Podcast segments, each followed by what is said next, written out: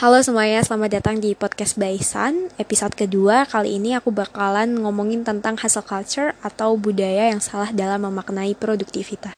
Produktivitas itu baik dan bagus banget buat diri kita maupun orang lain. Tapi pernah gak sih kalian pas di tongkrongan itu uh, Kalian ngobrolin hal kayak gini eh iya aku lagi sibuk banget nih. Hari ini tuh rapat A terus harus revisi konten juga. Udah mepet deadline lagi. Belum lagi nyiapin proyek sampingan. Terus kalian jawab eh iya gila. Bahkan aku tuh sampai nggak tidur dua hari nggak mandi 10 hari. Belum lagi harus siapin presentasi ide. Padat banget nih jadwal aku. Ah mungkin itu terdengar nggak asing ya percakapan seperti ini. Kalau mau jujur nih tampaknya kita sering banget terlibat dalam percakapan seperti ini ajang menunjukkan kesibukan tuh tiap hari kian hari semakin populer di sekitar kita. Seakan menunjukkan bahwa semakin padat jadwal kita nih, semakin tinggi harga diri dan nilai kita. Nah, ini tuh yang disebut hustle culture guys, gaya hidup yang menomorsatukan atau juga merayakan produktivitas konstan dan pekerjaan tiada henti. Tapi budaya hustle culture atau hiruk pikuk nih dalam beberapa kasus memiliki hal yang baik di lingkungan tempat kerja, terutama dalam gaya hidup yang sangat kompetitif dan serba cepat saat ini nih. Budaya hiruk pikuk kan menjadi norma bagi sebanyak orang di dunia kerja saat ini. Milenial nih khususnya, terutama lulusan baru. Mereka tuh kayak tertarik pada jenis gila kerja yang dilestarikan oleh budaya hiruk pikuk atau hustle culture. Ini tuh kayak tentang seberapa sibuk kita, berapa juta hal yang kita juggling pada saat yang sama. Budaya hiruk pikuk ini tuh budaya hiruk pikuk nih telah menjadi standar bagi banyak orang untuk mengukur hal-hal seperti produktivitas dan kinerja.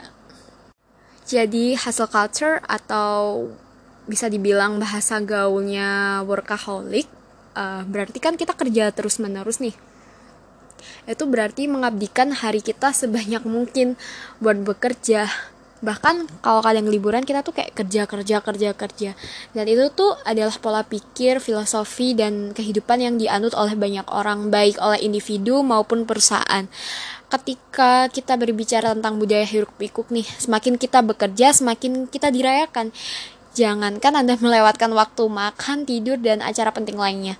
Dalam budaya hiruk pikuk, istirahat adalah untuk orang yang lemah. Bener nggak?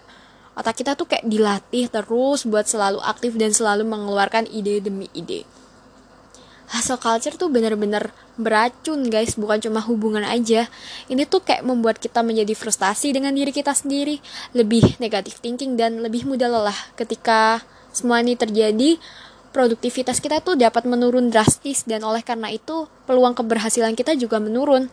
Jadi meskipun kita menerapkan budaya hustle culture atau budaya hiruk pikuk kita tuh juga harus bisa ngatur pola kesehatan kita gitu mereka yang sangat menentang budaya hustle culture atau budaya hiruk pikuk suka banget mengatakan hal seperti ini uh, bekerja lebih cerdas bukan lebih keras. Pada dasarnya jadilah lebih produktif dan efisien dengan pekerjaan yang harus kamu lakukan dan jangan menghabiskan terlalu banyak waktu untuk melakukannya. Ada banyak cara untuk menjadi lebih produktif seperti memperbaiki pola makan dan membersihkan ruang kerja dalam beberapa apa kasus kan asal culture tuh bagus ya. Kaum mudah tertarik gitu kan buat lomba-lomba gitu buat nunjukin aku nih sibuk sibuk sibuk sibuk gitu. Dan hustle culture nih menuntut seseorang buat bisa multitasking. Kegiatan ini tuh membuat otak nggak fokus sehingga dalam mengerjakan sesuatu kita bisa nggak maksimal ya kan? Akibatnya otak bisa lebih lelah dan kinerjanya berkurang University of London melakukan penelitian dan menunjukkan bahwa multitasking dapat mempengaruhi IQ seseorang. IQ kita bisa turun hingga 10 poin. Budaya semacam ini biasanya dilakukan tanpa sadar dan sangat berbahaya.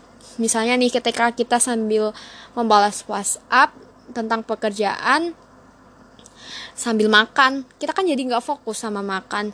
Bahkan kita tuh abai dengan kesehatan kita gitu dampak hustle culture bagi pekerja di seluruh dunia. Sebuah studi dalam jurnal Occupational Medicine mengatakan bahwa orang dengan jam kerja yang lebih panjang berapapun usianya cenderung mengalami gangguan kecemasan kayak depresi serta hingga gangguan tidur. Dilansir dari laman Forbes, terdapat 55% pekerja di Amerika Serikat mengalami stres karena pekerjaannya yang merupakan 20% lebih tinggi dibanding angka keseluruhan di dunia. Menurut Mental Health Foundation UK di Inggris, 14,7% pekerjaannya mengalami gangguan kesehatan mental akibat pekerjaan. Di Jepang jumlah pekerja yang mengalami penyakit jantung, stroke gitu kan hingga gangguan mental meningkat tiga kali lipat akibat kelelahan bekerja.